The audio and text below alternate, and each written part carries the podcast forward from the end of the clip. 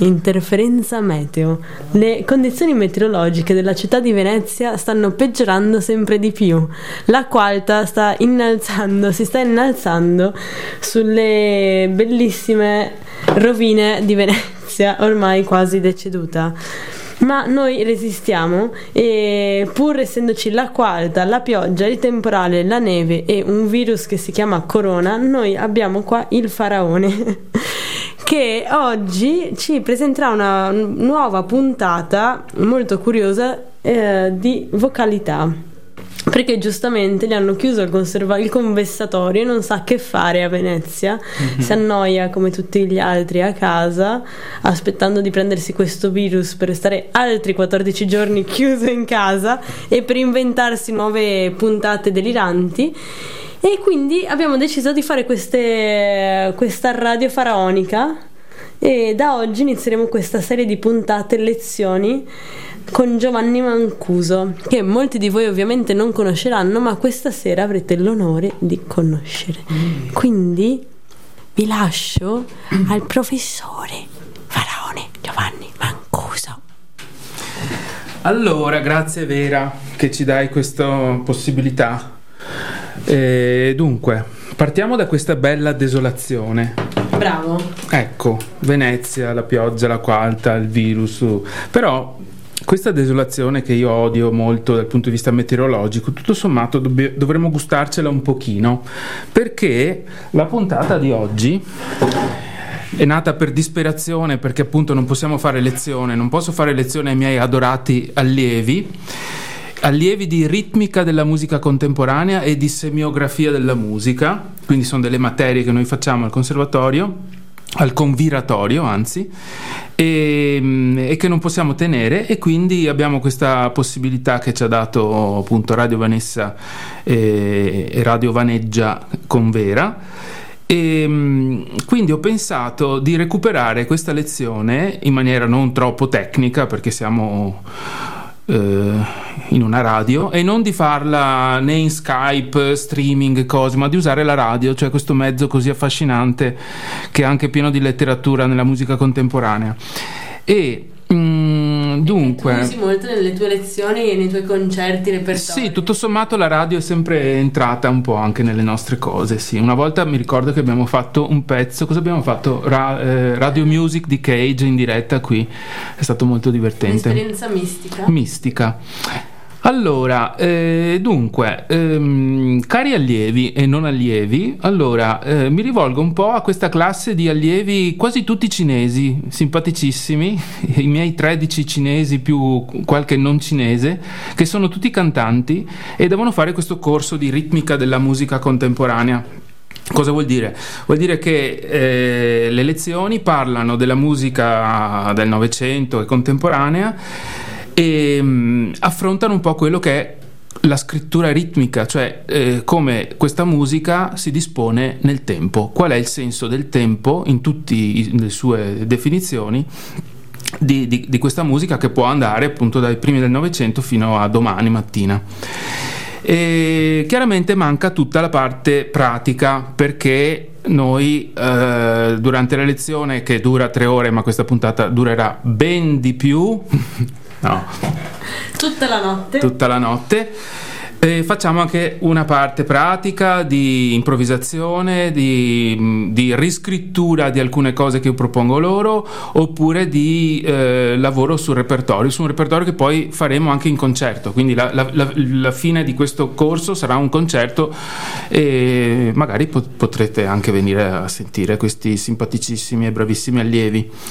Allora, parlavamo della desolazione e la desolazione è una condizione anche molto affascinante perché può avere molte sfumature e queste sfumature la musica del Novecento le ha prese un po' tutte e, e le ha trasformate, cioè trasformare forse eh, tutte le declinazioni di questi sentimenti che erano poco usati in un certo senso è anche una cifra della musica del Novecento e contemporanea. Allora, oggi ci occuperemo della voce e forse tutta la playlist che ho fatto oggi eh, basterà per almeno tre puntate, credo, quindi a un certo punto ci fermeremo e magari continueremo più avanti quando ci sarà un altro tipo Beh, di desolazione. Una settimana... Abbiamo una, tutta una settimana di, desolazione di, di quarantena, esatto. Allora, ehm, perché la voce? La voce eh, la useremo come una specie di mezzo di locomozione molto surreale, onirico, attraverso la musica eh, che va da Debussy fino a, a, a, a quest'anno, diciamo. E perché? Perché eh, chiaramente la voce è, è, il mezzo più sfruttato, usato, esplorato, compreso, non compreso, inesplicabile, indefinibile, eh, eccessivo, è qualcosa che abbiamo tutti ma pochi sanno usare oppure molti credono di saperlo usare, molti usano in modo diverso. Insomma, abbiamo tantissime declinazioni di questo mezzo musicale, che è un mezzo che usiamo tutti per parlare, per esprimerci, per sfogarci, per cantare, eccetera, ma può essere anche un mezzo molto molto raffinato di eh, esplorazione del linguaggio musicale. Allora, eh, questo, questa idea della voce io la metto in mezzo a due cose. Allora, da un, da un lato è la voce che diciamo si avvicina al linguaggio, quindi a quella parte un po' imprendibile di, questa, di, questo mondo sonoro che noi utilizziamo e quindi non musicale, non strumentale. E dall'altra parte la voce invece come eh, quasi che guarda in, in, maniera affascinata proprio alla musica degli strumenti, quindi una voce che eh, diventa parlata in certi momenti e diventa strumento in certi altri. E, ed è una voce che appunto può eh, essere eh, una specie di eh, avamposto in una sorta di esplorazione anche di cose che gli strumenti non, poss- non potranno mai fare. Allora, cominciamo con Debussy. Debussy perché? Perché Debussy, ehm, che è un, un, un, compositore francese che tutti conoscerete, è, è, forse veramente il padre della modernità, è quello che ha aperto la porta alla, a, un, a, una, a una musica nuova in un certo senso che e può essere mh, mm, eh, forse anche confuso con qualcosa di molto ehm, eh, diciamo suadente, molto semplice o molto romantico, orecchiabile, eccetera, ma in realtà è un linguaggio che possiede all'interno una eh, carica innovativa incredibile. E il primo esempio che andiamo a ascoltare è eh, la prima chanson della, delle, della, raccolta che si chiama Chanson d'Ability e si chiama La Flûte de Pan.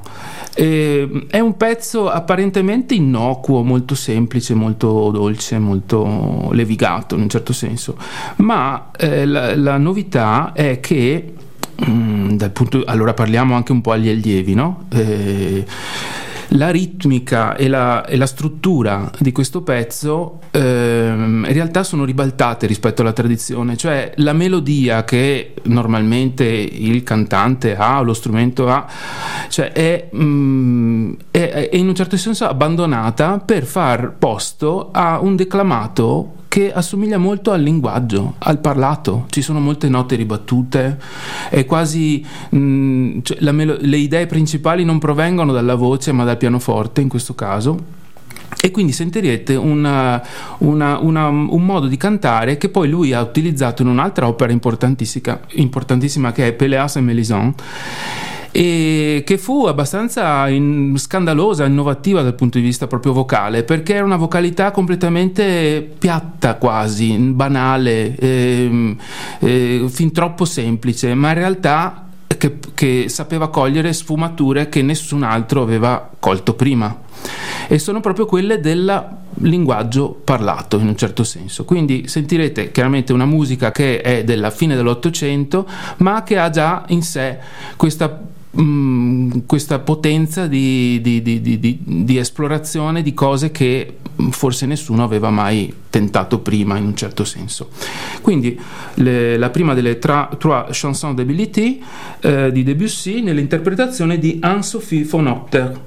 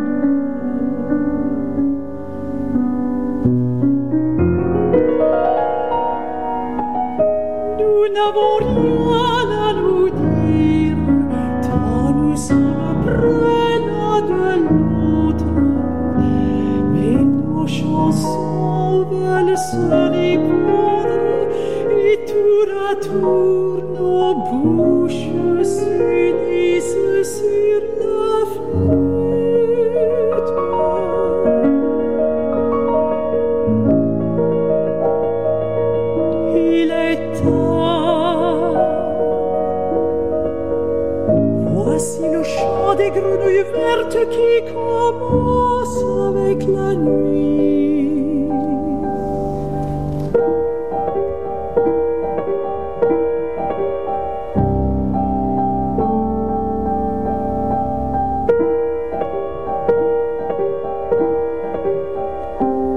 Ma mère ne croira jamais que je suis restée si longtemps à chercher ma ceinture perdue.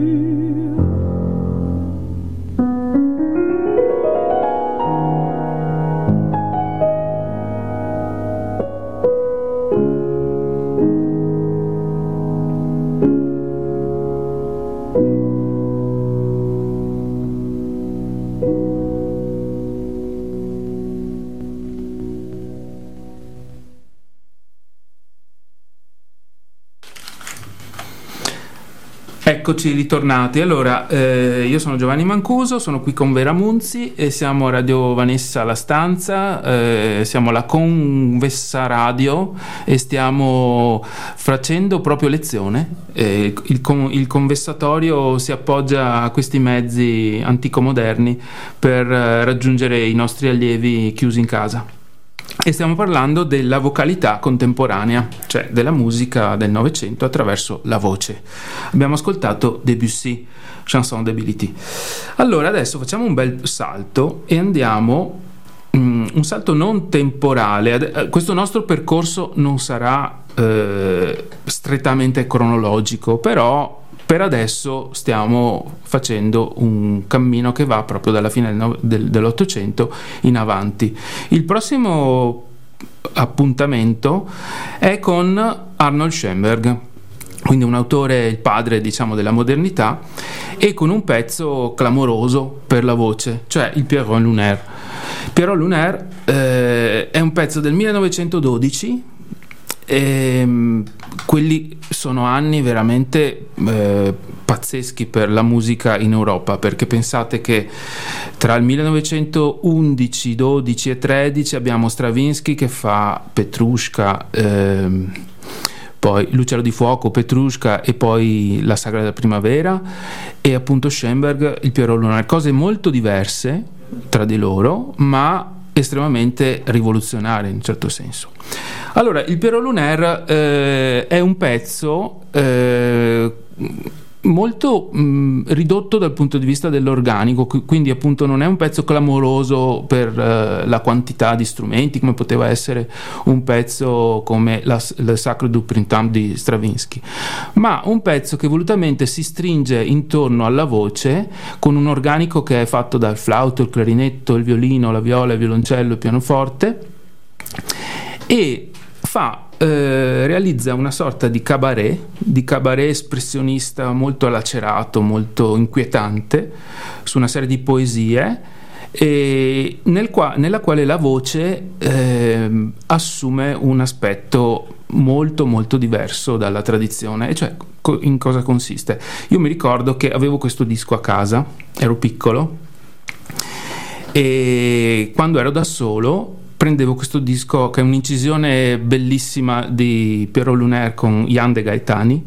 è una delle più belle che esistano, e lo mettevo su ed ero molto, come dire, attratto da questa musica ma appena partiva io scappavo perché mi faceva una paura incredibile. Però era una, una cosa che appunto la musica fa, cioè è affascinante e repellente nello stesso tempo. Per quello vi dicevo prima la desolazione e tutte le sue declinazioni come sono affascinanti perché anche vedremo anche le cose sporche, le cose inquietanti, le cose eh, molto strane che, che come dire, dormono nel fondo dei nostri sentimenti sono una materia in che, che, diventa molto preziosa per i compositori. Allora, questo mondo inquietante, eh, Schoenberg come lo sviluppa? Fa così, adesso vi leggo eh, le note eh, che eh, Schoenberg scrive a proposito di questo strano modo di cantare che si chiama Sprechgesang, cioè canto parlato o Sprechstimme. Lui dice, la melodia, proprio lo dice sulla partitura, ehm, la melodia segnata con note nella Sprechstimme cioè la parte del recitante, non è destinata, tranne singole eccezioni, del resto indicate, ad essere cantata. L'esecutore si renda cosciente della differenza tra il suono parlato e il suono cantato. Il suono cantato conserva immutata la sua altezza, mentre il suono parlato dà sì l'altezza della nota, ma l'abbandona subito, salendo e scendendo. Non desidera affatto un parlare realistico o naturalistico, al contrario deve essere ben chiara la differenza tra il parlare comune e il parlato che operi in una forma musicale, ma esso non deve ricordare neppure il canto. Quindi Schoenberg voleva qualcosa che fosse assolutamente espressivo, ma che si muovesse in un territorio che non è né del parlato né del cantato. Allora, cosa fa una persona quando canta? Intona delle note. Cosa fa una persona quando parla? Intona delle note, ma ne intona molte di più. Cioè, quando io parlo e dico una frase, Vera, prova a dire una frase. Ciao, come stai? Ciao, come stai? Lei ha fatto ta ta ta ta, quindi la, la sua parla, il suo parlato ha un ritmo pa pa pa pa quindi poi la prossima volta quando ci vediamo in classe ve lo farò proprio trascrivere questo ritmo, ma fa anche un'intonazione te te te ta che è difficile da cogliere con le, le note del pianoforte. No? Se noi mettessimo l'autotune a vera, verrebbe fuori no, un intervallo molto preciso.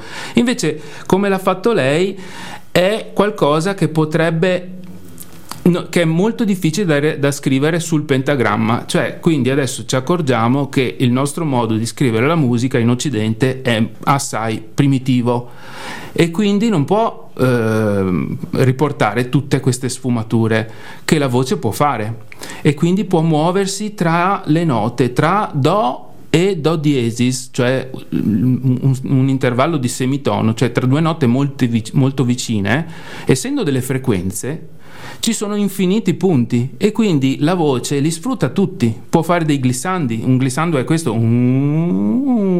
può muoversi, eh, può saltare dall'alto in basso quando uno fa una domanda e tu... Eh? E perché... Oh, oh, no, eh? E fa tutta questa gi- serie di, di, cose che noi usiamo normalmente e quindi siamo dei vocalist pazzeschi quando parliamo. Pensate che Leos Janacek, che è un compositore ceco, della Cecoslovacchia. E cosa faceva per ispirarsi? Lui mm, mm, quando andava in tram e sentiva la gente parlare e prendeva in un taccuino degli appunti in cui scriveva proprio il profilo melodico di queste persone che parlavano e quello gli serviva come spunto proprio per scrivere la sua musica. Eh, Schoenberg non vuole fare una cosa realistica, vuole fare una cosa molto artificiosa, è, co- è, un, è, un, segno dell'artificio il suo pensiero, un artificio che si aggira in zone dell'espressività molto oscure, molto inquietanti, e però non vuole che la, la, la, cantante canti nel modo lirico no? a cui siamo abituati. Pensate che ancora adesso si fanno le opere no? con, con, i cantanti che fanno, eh, cantano intonati, eccetera. Però pensate che già più di un secolo fa c'era chi si era, si era già stufato di questo modo di, di usare la voce. E allora, noi adesso andiamo ad ascoltare il primo dei, eh, dei, dei, numeri del Pierrot Lunaire, però lo ascoltiamo in una esecuzione molto d'epoca cioè di Erika Wagner, che è forse quella che si avvicina di più alla prima interprete, che non era una cantante, ma era un'attrice, era un'attrice molto poliedrica, si chiamava Albertine Zeme e, e, e, e, rispetto alle versioni che, ci, che, sono state fatte dopo, molto più diciamo edulcorate, e questa che sentirete è una versione molto rude, molto mm, quasi brutale, quasi no, molto inquietante, molto incalzante anche nel, nella velocità, insomma.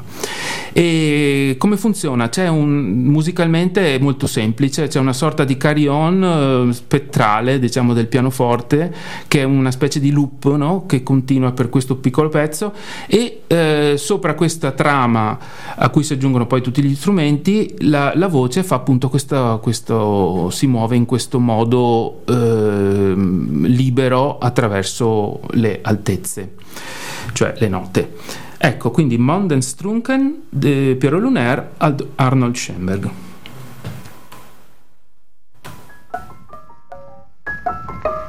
Wein, den man mit Augen trinkt, ist nachts der Mond in Wogen nieder.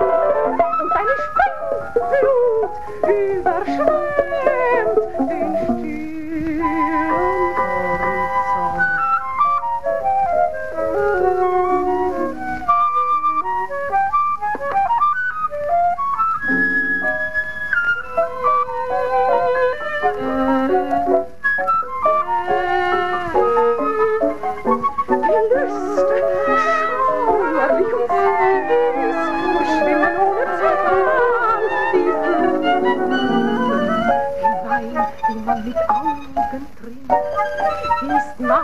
Der Mond im Wogen.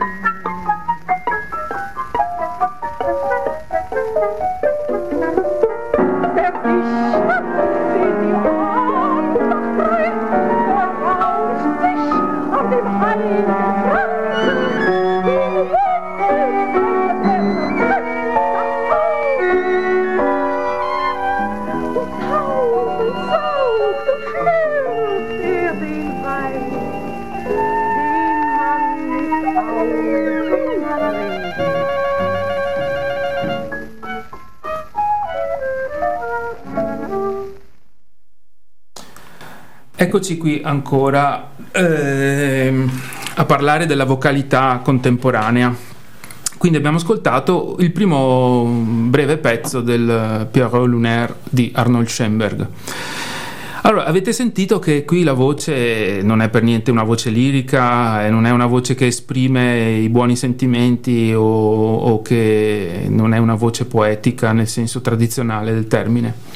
Quindi la voce eh, è anche un veicolo di, come dire, mm, di sentimenti e di, e di sfumature che, che forse gli strumenti non riescono ad avere.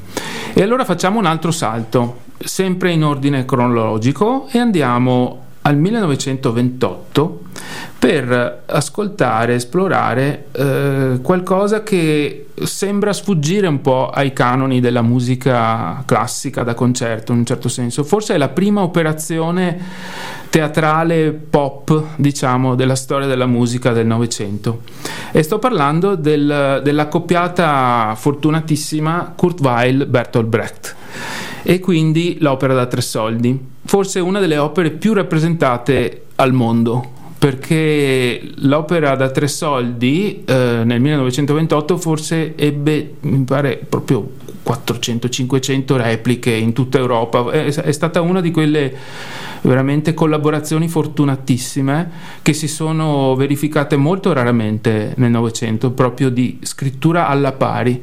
I due si incontrarono e si chiusero in una casa a scrivere quest'opera insieme, quindi una, è un'opera eh, concepita a quattro mani ma veramente. E la cosa interessante è che ehm, l'esplorazione musicale di Kurt Weill è un'esplorazione che va verso il popolare, quindi come è stato per tante volte, voglio dire, tutti i compositori si sono rivolti alla musica popolare in un certo senso, ma questo era un popolare proprio, eh, diciamo, quasi nel senso del pop come noi lo intendiamo adesso. E quindi è un'opera fatta di canzoni, di canzoni che non vanno cantate chiaramente come eh, il melodramma e che non sono scritte nella, con la complessità che poteva avere Schoenberg e la scuola di Vienna, Debussy, eccetera, sono volutamente quasi banali, quasi povere, sono delle canzoni che poi per esempio il mondo del jazz ha preso come standard, per esempio. Kurt Weill era un, un, un gigantesco eh, inventore di melodie bellissime e mm, con Brecht appunto scrive quest'opera da tre soldi e sentiremo la ballata di Mackie Messer proprio la, che è forse il pezzo che tutti conoscono famosissimo ma ve lo faccio sentire in una versione in cui c'è anche Lottelenia che è la moglie di, di Kurt Weill e in cui gli esecutori appunto sono quasi quelli della, diciamo, della prima esecuzione. E quindi sentirete che la voce è volutamente sporca sgradevole eccessiva proprio come il mondo che eh, descriveva eh, l'opera da tre soldi Brecht e Weil. Quindi ballata di Mackie Messer, opera da tre soldi. Und der Haifisch, der hat Zähne und die trägt er im Gesicht. Und McKees, der hat ein Messer doch das Messer sieht man nicht. Ach, es sind des Haifischflossen, rot, wenn dieser Blut vergießt. Mäcki Messer trägt nen Handschuh, drauf man keine Untat liest. An dem schönen blauen Sonntag liegt ein toter Mann am Strand und ein Mensch geht um die Ecke, den man Mäcki Messer nennt und Schmullmeier bleibt verschwunden. Und so mancher reicher Mann. Und sein Geld hatte Mäcki Messer, dem man nichts beweisen kann. Jenny Tauler ward gefunden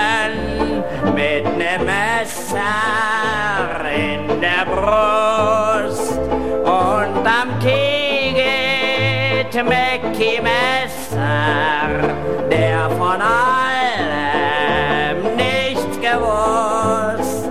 Und das große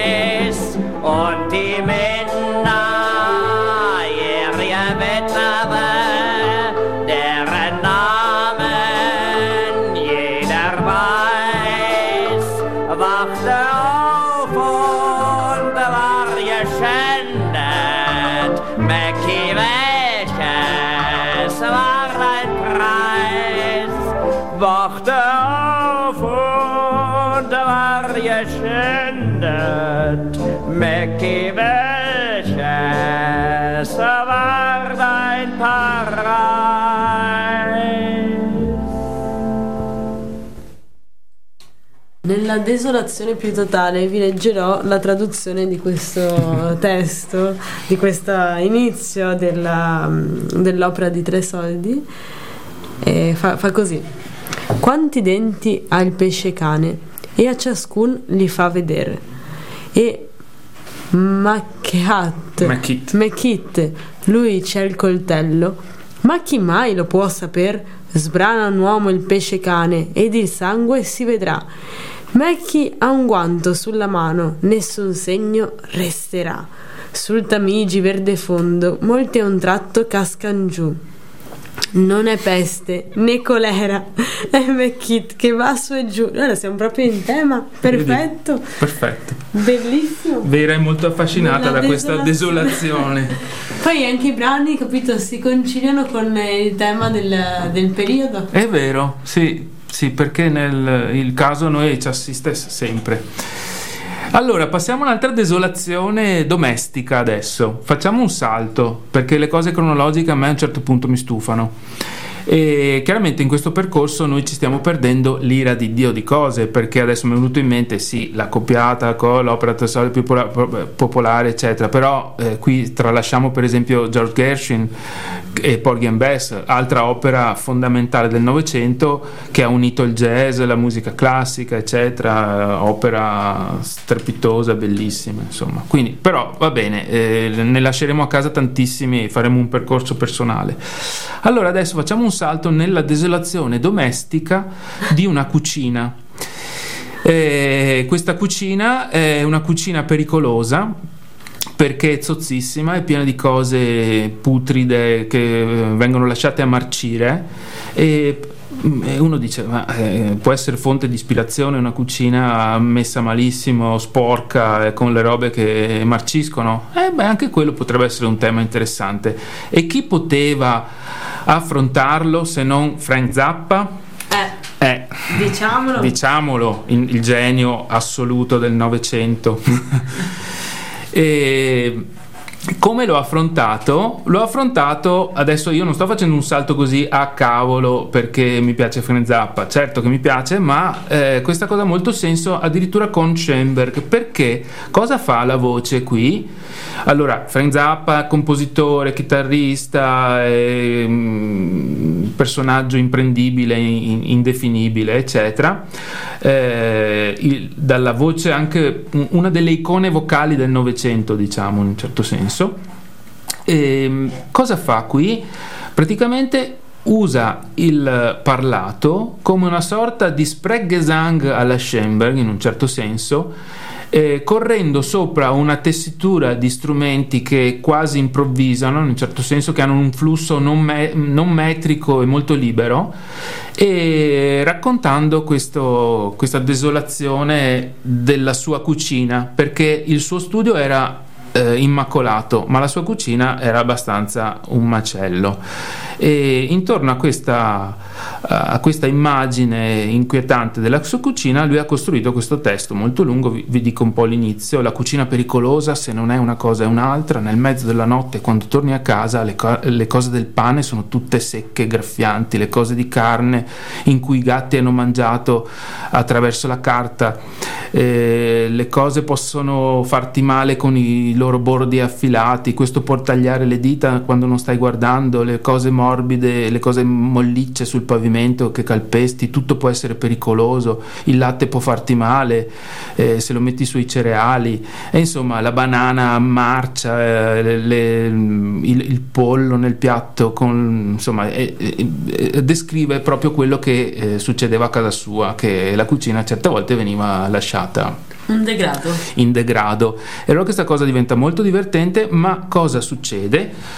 Che eh, in questo disco The Man from Utopia del 1983 eh, l'esecuzione parlato cantata diciamo di Frank Zappa viene analizzata e trascritta da quel genio di chitarrista che è Steve Vai che la trascrive nota per nota e la doppia con la chitarra, cioè eh, a posteriori la registrazione del parlato di- della voce viene eh, diciamo ehm, doppiato dalla chitarra. Quindi eh, in realtà adesso noi assistiamo a un'operazione fatta in studio, ma che eh, un, musicista molto importante come Peter Etvosch, un compositore, direttore d'orchestra eh, molto serio, diciamo, eh, credeva che fosse stato fatto dal vivo. In realtà è un'operazione a posteriori che ha molto a che fare appunto con quell'idea del parlato che è un mezzo per agitarsi, per muoversi tra le altezze altezze in, più indefinibili,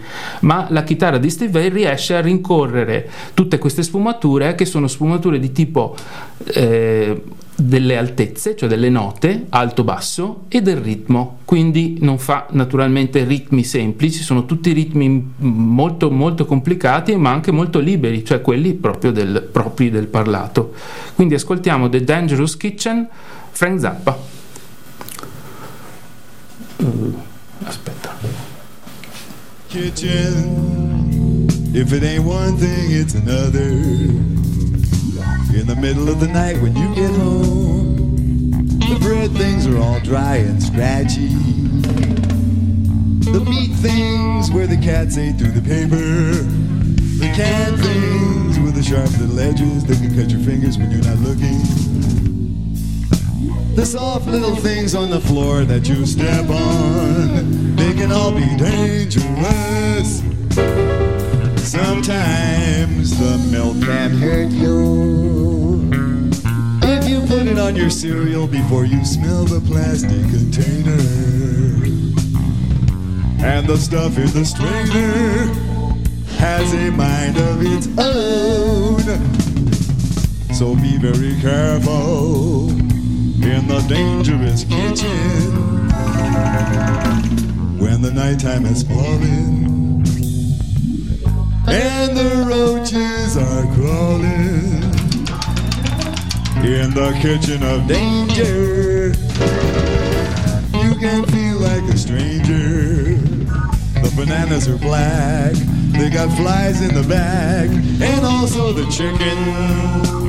In the dish with the foil, where the cream is all clabbered and the salad is frightful. Your return in the evening can be less than delightful. You must walk very careful. You must not lean against it. It can get on your clothing. It can follow you in as you walk to the bedroom and you take all your clothes off. While you're sleeping, it crawls off. It gets in your bed.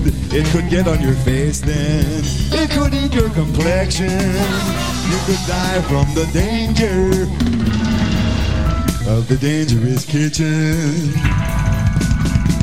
Who the fuck wants to clean it? It's disgusting and dirty.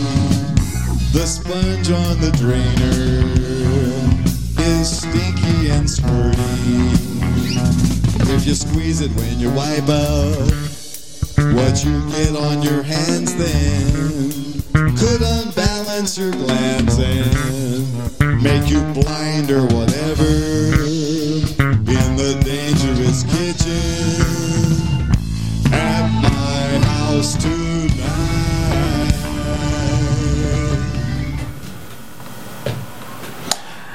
Eccoci ancora qui alla stanza a parlare di musica contemporanea, moderna attraverso la voce. E Vera, che ha molto intuito per queste cose, mi faceva notare che il prossimo ascolto in realtà è un collegamento Si sposta in un'altra stanza. in un'altra stanza e torniamo indietro nel tempo, torniamo al 1940, cioè a quando Frank Zappa è nato in realtà e ehm, eh, parliamo di John Cage, un altro dei nostri eroi qui di Radio Vanessa, e di un pezzo che si chiama Living Room Music e una parte di questo Living Room Music si chiama Story. Allora, questo, questo pezzo e si chiama così perché è destinato ad essere eseguito in un eh, soggiorno eh, usando gli oggetti che si possono trovare in un soggiorno, il tavolo, delle tazzine, il giornale da leggere, seduto in poltrona, eccetera. Ehm, questo pezzo che si intitola Story è un pezzo che io faccio spesso con i miei allievi di solfeggio, è un classico, diciamo, della eh, musica parlata. Allora, perché abbiamo finora ascoltato voci che cantano, voci che spreggesanghizzano, cioè che car- ca- cantano, parlano, ehm, ma adesso eh, potremo anche appunto spingerci a eh, voci parlate. E quindi Cage che era una persona estremamente curiosa proprio del suono in sé E naturalmente eh, dice la, la prima cosa che, eh, che potrei comporre eh, nella voce è proprio il parlato e quindi scrive questo story che è una sorta di solfeggio parlato in un certo senso. E qui eh, appunto per quello lo faccio con i miei allievi di solfeggio. E, mm, il testo è una filastrocca molto semplice di Gertrude Stein. E la ritmica qui invece è molto rigida è quasi mm, appunto molto meccanica in un certo senso. E, e le altezze non sono segnate perché agli esecutori è richiesto di parlare oppure di emettere dei suoni particolari, per esempio Vera prova a fare l'ape. Ecco questo, poi c'è il fischio, il fischio, poi c'è un buzz, c'è un buzz, una roba così, e poi c'è una cosa tipo è come se fossero degli insetti, Delle cicale. delle cicale, sì, e, e quindi sentirete questi esecutori eh, fare una sorta di appunto di solfeggio utilizzando tutti questi suonetti che la voce può fare, anche molto comici, e quindi sarebbe bello farlo qua la prossima volta, no? Sì. Se siamo almeno in quattro si lo possiamo fare. fare. Quindi chi vi ascolta e vuole venire in radio a provarlo a fare può assistere a una diretta lezione con Giovanni Esatto, Mancuso. potremmo farne una versione nostra senza dover stare a a imparare esattamente quello che fa lui, ma prendere spunto per questo once upon a time, a time, a time, eccetera. Once upon a time, a time, a once upon a time, a once upon a time, a time, a time, a once upon a time, once upon a time, once upon a time, a once upon a time, a time, once upon a time, upon a time, upon a time, a time upon a time, upon a time upon a world, world, world, world, world, world, world, world. Once. Upon a time, a time, upon a time, a time upon a time, a time, a once upon a time. The world was round, and you, and it, and you could go on it. You could go, you could go, and you could go on it, and you could go on it.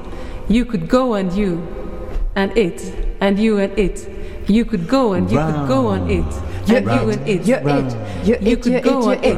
and You're it. And it. You're You could go on it, and you You're could go You're it.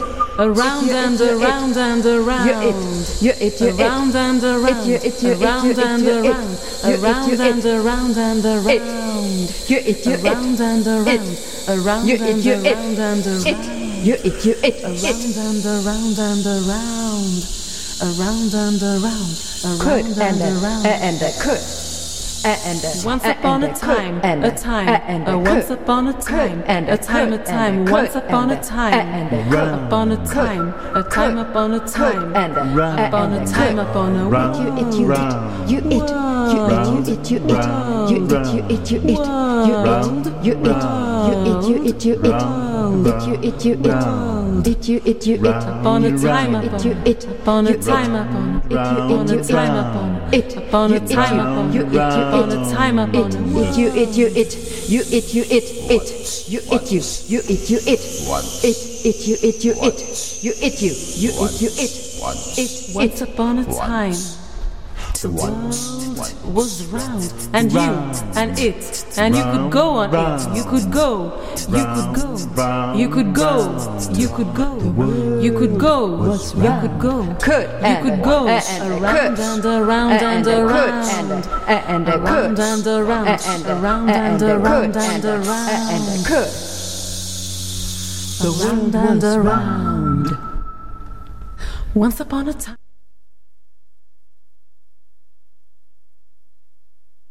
Ehm, Vera mi ricordava che l'abbiamo fatto in classe tanti anni fa. Sì, mi è toccato farlo anche a me.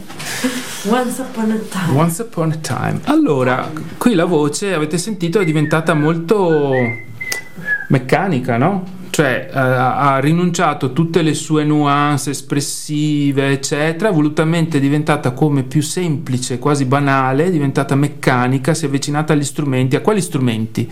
Alle percussioni, perché John Cage scriveva molto per percussione, è uno dei primi che ha, ha esplorato questo mondo che era ancora, diciamo, abbandonato e ha usato le voci proprio in questo modo, le ha ridotte di tutto il loro potenziale espressivo, perché ogni tanto l'espressione va anche abbandonata, basta con questa retorica dell'espressione, e le ha fatte diventare una macchina, una macchina meccanica molto semplice, i ritmi che ci sono sono molto squadrati in un certo senso. E continuiamo su questo eh, percorso, che è un percorso molto americano, dei compositori americani, e quindi riduzione della complessità, della dell'armonia, del ritmo, eccetera, e esplorazione proprio di altri mondi, come fossero quasi delle dei mondi anche di, di, arte visiva in un certo senso.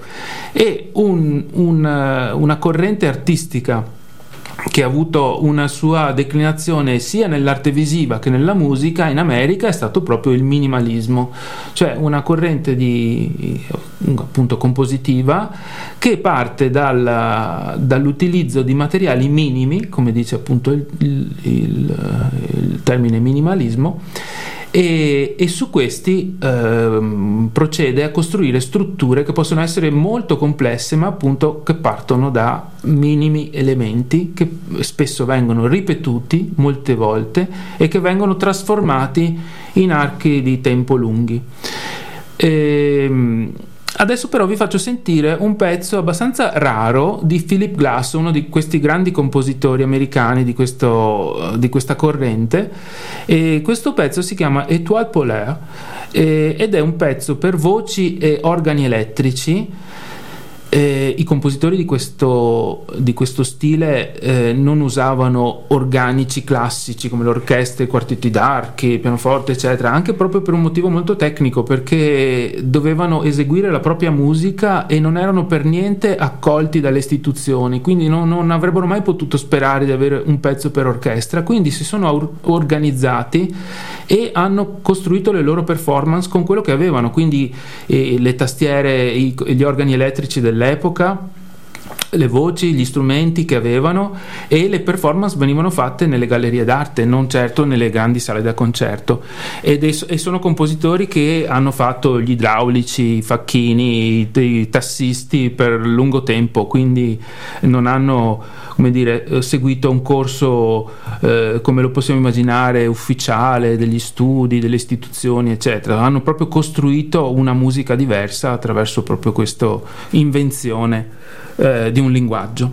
Eh, questa è una musica che era stata concepita per una, un film, un film, un documentario su Mark Di Suvero, che è un, uno scultore americano, e quindi una musica da film, da documentario, fatta di voci anche qui molto meccaniche, cantate piatte in questo caso eh, in cui ci sono dei moduli ritmici molto semplici ma ripetuti eh, con l'accompagnamento di organi elettrici. Siamo alla fine degli anni 60, nel 69 mi pare, e quindi Étoile Polaire di Philip Glass. I-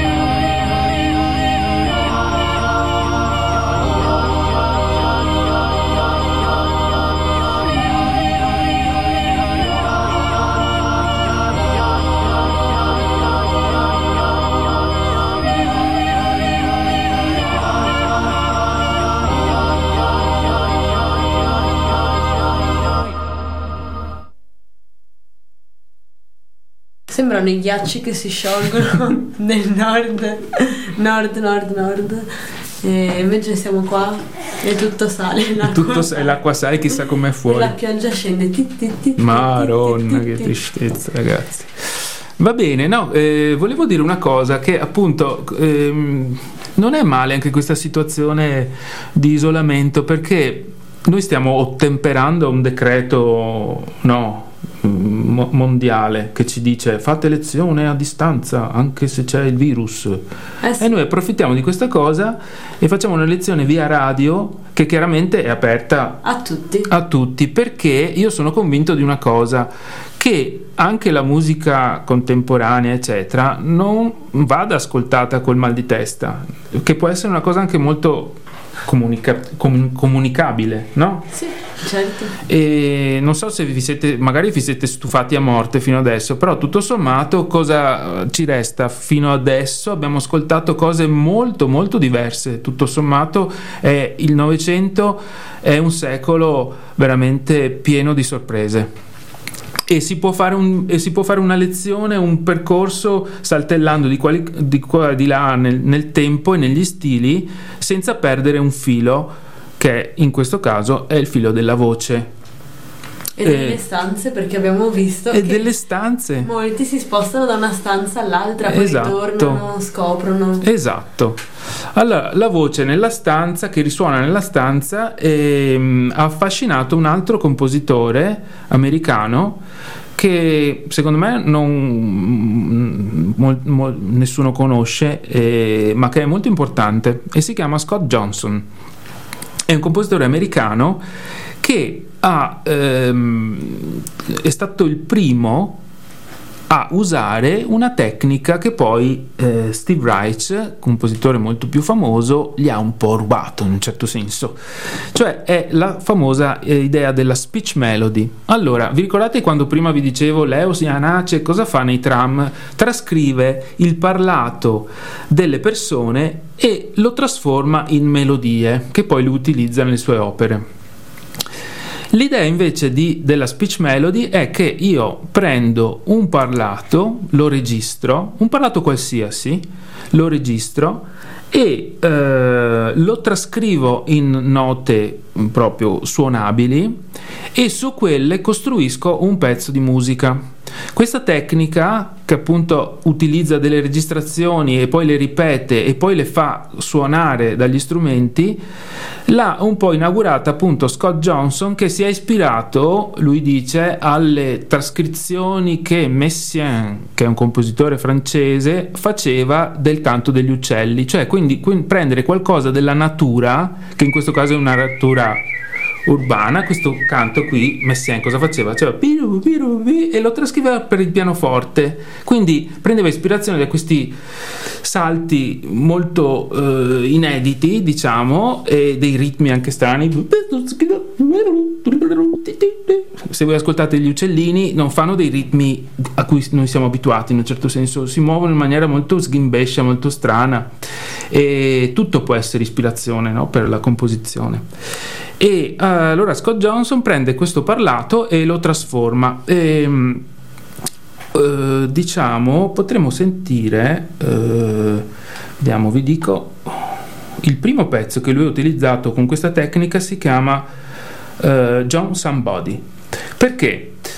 Perché eh, lui parte da una frase femminile, di, di- di voce femminile, che ripete questa cosa: eh, You know, it's New York. You remember that guy, John Somebody. He was a, a sort of John Somebody, John Somebody. E, e ripete questa cosa qua. Su questa cosa lui costruisce un pezzo che, che nel 1982 era abbastanza inedito e non era un pezzo né di musica contemporanea né di pop né di rock, era qualcosa che stava nel mezzo in questa musica che non sappiamo ben definire. E se c'è eh, la connessione, perché questo non lo troviamo in Spotify, aspetta, lo, ci possiamo collegare, eccolo qua.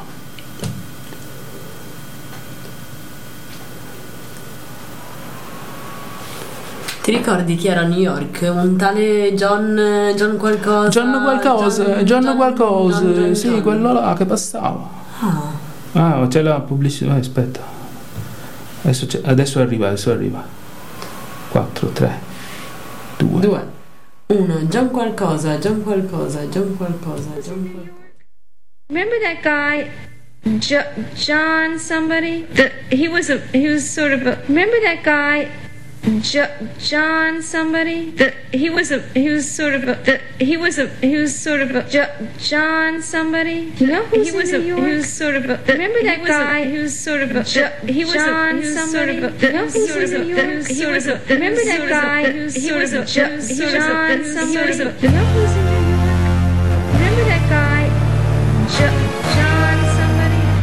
Was a he was sort of a he was a he was sort of a he was a he was sort of a he was a he was sort of a he was a he was sort of a he was a he was sort of a he was a he was sort of